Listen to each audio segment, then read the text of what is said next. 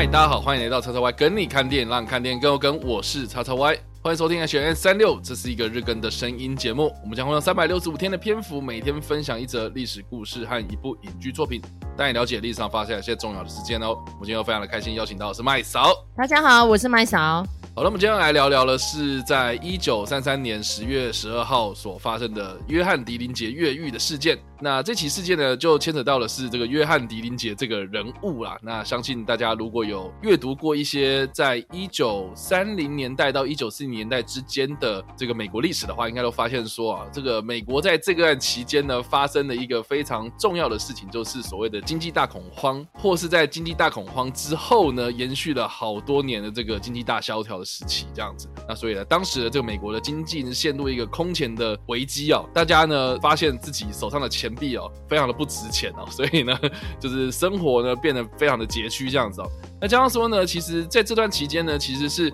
我们一般在历史上面所认为的所谓的战间期嘛，啊，就是说在第一次世界大战到第二次世界大战爆发这段时间呢，哈，就是这个世界上的这个经济有问题啦，哦，民不聊生啊。然后各地呢又发生这种社会上的一个动荡，这样子，社会阶层的翻转啊，然后或是有很多的这样子一个政局不安的这种气氛哦。所以呢，在这样子的情况之下呢，这个美国这个地方呢，虽然在第一次世界大战之后呢，虽然没有受到这个一战的摧残，然后，但是呢，在这种快速发展的经济之下呢，哎，结果像泡沫一样爆掉之后呢，哎，大家都陷入一个空前的恐慌之中，这样子。所以在整个的那个社会气氛上面呢，是一个呈现非常诡异的状态。所以你就可以知道说，其实，在一九三零年代的时候，就有出现很多那种非常非常有名的，可能到现在还是有很多那种犯罪电影哦，很喜欢描述的一些头号公敌人物这样子啊。那包括呢，像是我们今天要介绍的这个约翰·迪林杰啊，那或是呢，我们之前如果有提到过，像是邦尼汉克莱德啊，这个就是那个我们之前可能有看过一部电影叫做《我俩没有明天》呐，饰演男主角那位就是前阵子在奥斯卡上面啊猜错信封的那一位嘛，哈，就是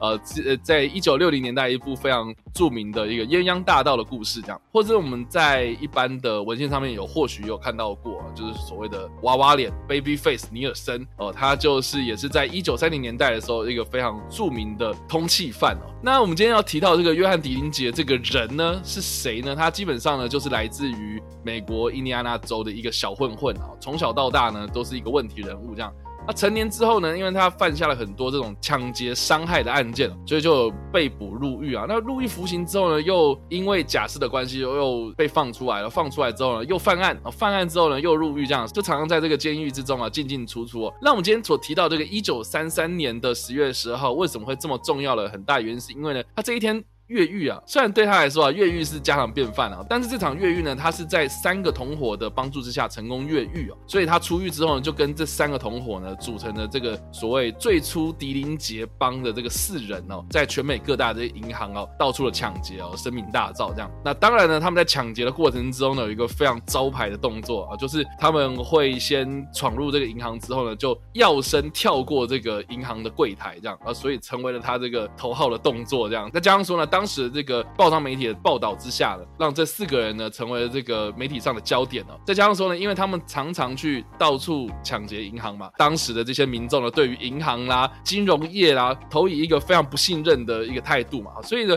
他们就被塑造成一个所谓像是劫富济贫的这种现代罗宾汉的形象这样子。所以这个也是让约翰·迪林杰呢造就了一个非常具有侠盗色彩的一个人物这样子。但是呢，他在隔一年的七月二十二号的时候呢，他在电影院。外面呢被埋伏了 FBI 袭击哦，享年三十一岁了，所以这个他就成为了一个都会传奇之一这样子。那有关于约翰·迪林杰的电影呢，我们这边就不得不提到在二零零九年上映的一部犯罪电影啊，叫做《头号公敌》。那这部片呢，我记得当初啊推出的时候呢，非常的轰动啊。主要的原因呢，是因为扮演约翰·狄林杰呢，就是我们近期然后 在这个法院上面跟他前妻闹到这个大家都非常的著名的这一位强力戴普啊，他就是饰演约翰·狄林杰。哎，其实大家如果有去看一下约翰·狄林杰的照片，然后再对照到这个强力戴普的话呢，哎，我觉得其实还蛮像的，而且我觉得他那个扮相啊，非常非常的适合这样。那另外呢，就是说我们刚刚有提到啊，追查约翰·狄林杰的这个 FBI 的。干员呢？哦，就是才刚演完《黑暗骑士》哦，非常有名的这个克里斯汀贝尔这样。那在这部片里面呢，就可以看到两大男星就是斗智斗勇啊这样。那另外呢，还有像是有演出《全面启动》的这个玛丽永科蒂亚在这部片子里面呢也有演出哦。那另外呢，还有像是查林塔图啊、史蒂芬朗啊、杰森克拉克啊等等啊，就是众星云集啊。那这部片其实我记得当初有很多人都是冲着卡斯来看的。那我自己个人呢、也是拜在这部片所赐啊，才知道说哦，原来有约翰·狄林杰这号人物这样，所以才查了很多资料这样。啊当然，这部片它里面有很多这种呃史实的改编呐，哈，就是它有因为要去让这个剧情张力更加的夸张啊，所以在这个史实上面有做了一些调整哦。但是我觉得蛮有趣，就是说呢，剧组还很用心的，就是去找了一些拍摄场景是确实真的有发生过当时抢劫案呐、呃越狱案啊这种事情的一些地点这样子，然后去进行拍摄，这个确实是还蛮厉害的一个地方这样子。我不知道麦子长有没有看过这部片？当然有啊，因为基本上我是这个导演麦克曼恩的超级粉丝哦。因为麦克曼恩在那个《头号公敌》之前最厉害的作品就是《落日杀神》啊，对，不知道你们对汤姆克鲁斯演反派耶，对对对。哦超好看的，所以那个时候我就觉得，哎、欸，这个导演的作品我一定全部都要看起来这样子哈。嗯嗯、所以后来呢，这个《头号公敌》一推出来，这卡斯阵容那么坚强哦，尤其是当年那时候才刚拿到影后的玛丽永科迪亚，就是她演《玫瑰人生》嘛哈，隔年就接了这部电影，嗯、哇，她真的超级美的哦，尤其是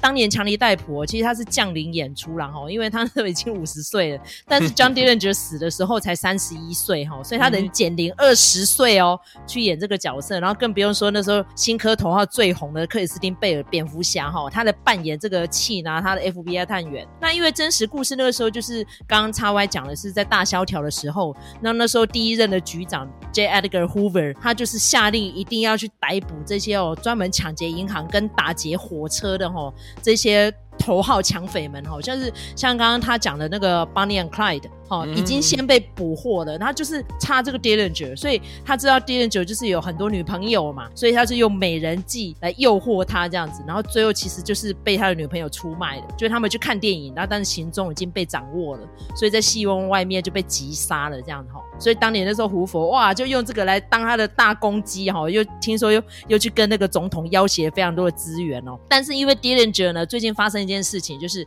二零一九年他的呃孙啊，就是他的。侄女啊，哈，叫 Carol Thompson。他说，其实当年杀掉的那个尸体不是 Dillinger 的，因为他说眼眼球颜色、指纹、牙齿、耳朵、头颅形象都不一样，都不是 Dillinger。所以他竟然在二零一九年的时候要求要开棺验尸。嗯哼，好，很好笑这个新闻。然后结果就真的准哦，在那一年，好像是在十二月，差不多。可能就是在现在这种时间，那时候才批准他，十一月就申请，十二月才批准他。然后那时候要开棺的时候，哇，这很多人围观呐、啊。他说：“我这个传奇悬案终于要揭获谜底，这样就最后查出来还是 Dillinger 啊，所以真的就是他，啊，对啊。哦”所以确实是被干掉的那个人嘛？对啊，因为那时候当然没有 DNA 技术嘛，DNA 技术距今才十几年嘛，所以真的验出来就是他这样子啊。所以说这个一代盗匪。他的传奇就是结束在那一天，真的杀死的就是他，嗯、哼哼无悬念这样子。但这个电影本身是好看的，所以刚好用这个史实来做结合，我觉得非常的合适，很搭配，真的。那我蛮好奇，那麦嫂是为什么会特别喜欢这部片呢？除了就是这个导演很厉害之外，就是他那个演员哦，他们彼此之间合作默契非常的棒。而且这个 Dillinger 的故事我很早就知道了，因为其实大萧条很多土匪嘛，哦、像提督商刚刚讲的 Bonnie and Clyde，那时候很多人就是很寄望他们，然后我可以从银行打劫来，因为银行其实都有保险，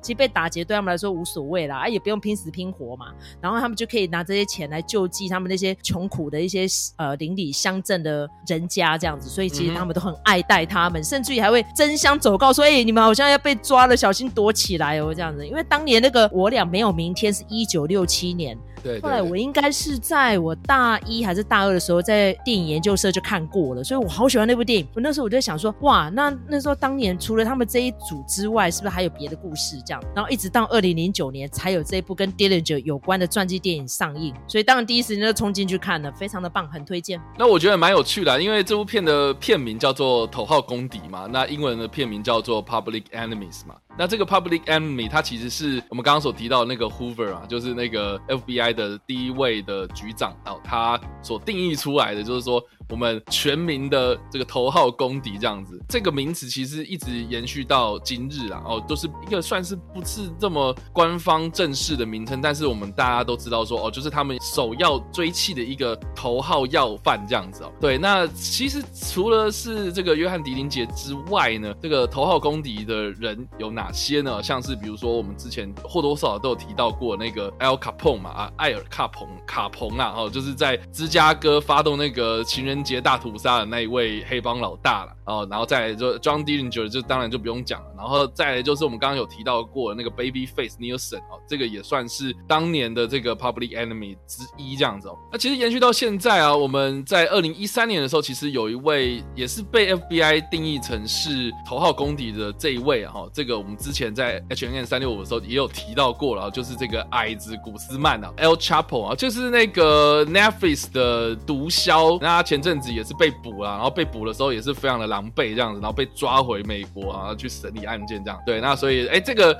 Public Enemy 呢，其实就有点像是我们台湾的那个所谓的头号枪击要犯嘛，当代最最最最想要把他缉捕到案的这个罪犯这样，所以哎，这个也算是一个哎蛮有趣的一个名词啊，这样。那以上啊，就是我们今天所介绍的历史故事，还有我们所推荐的电影啊。不知道大家在听完这个故事之后什么样的想法，或是没有看过这部电影呢？都欢迎在留言区嘛留言，或在首播的时候来跟我们做互动哦。当然呢，如果喜欢这部影片或声音的话，也别忘了按赞、追踪我们脸书粉丝团、订阅我们 YouTube 频道、IG 以及各大声音平台，也别忘在 Apple Podcast 三十八个上留下五星好评。并且利用各大的社群平台推荐和分享我们的节目，让更多人加入我们讨论哦。以上呢就是我们今天的 H&M 365，希望你会喜欢。我们下次再见，拜拜拜。